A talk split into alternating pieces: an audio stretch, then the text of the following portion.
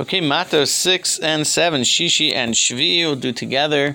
Um, brings us to a very famous event where the tribes of Reuven and Gad um, decide that they would rather take their inheritance of the land of Israel outside of the land of Israel on the far side of the Jordan River, the, er- the area that had been conquered by Moshe.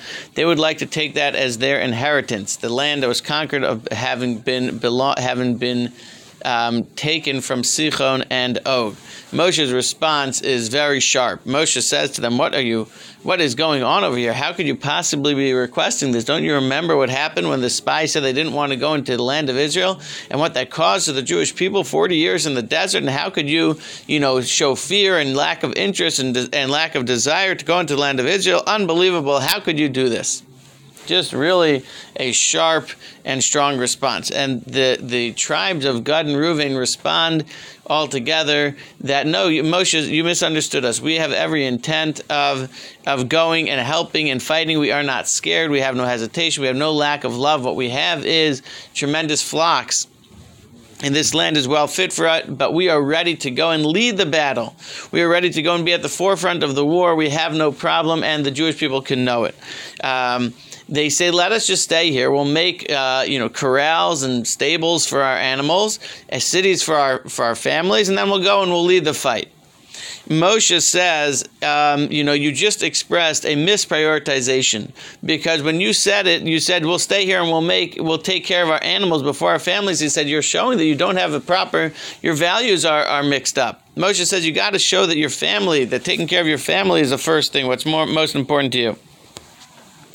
Um, says um, says the Bnei Gad. okay, thank you. Says the tribe of Reuven, thank you. Okay, we'll straighten that out. I'm sorry, we'll do it, and we will lead the war. And that's exactly, in truth, what happened when it was time to go into the land of Israel. Um, if you if you read in the book of Yehoshua, you'll see that that they that these warriors that the, that there was a special group that led the war, that led the battle.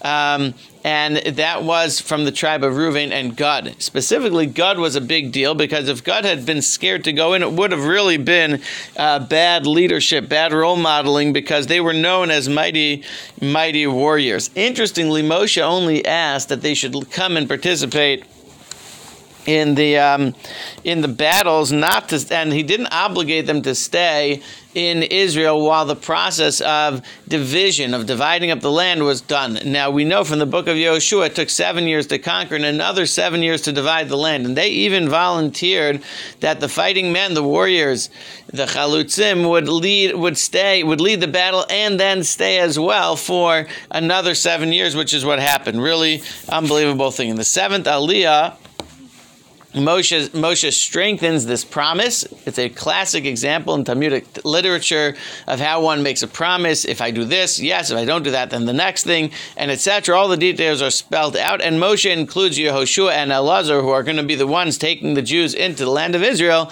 as um, as part of this promise that's made the parsha ends, Matos ends with the um, with the last conquests, and and it has an interesting note where they changed the names. Musabo Shem, they changed the names of the cities because the na- the cities had been named for idols. And so when the Jews took over, they changed the names of the cities. And then there are a couple individuals who went and conquered areas. One of them was a man named Yair, the son of Menashe, and he conquered a city um, and its and its environs, and he renamed them Chavos Yair. He called them the places of Yair on his name. Rashi says because he didn't have children.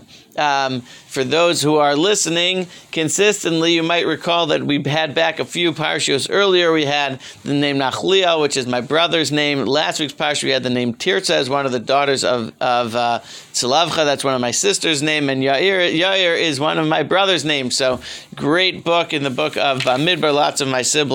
Just an interesting note. Okay, and that's the end of Parshas Matos, but we've got more to go. Parshas Maseh this week as well.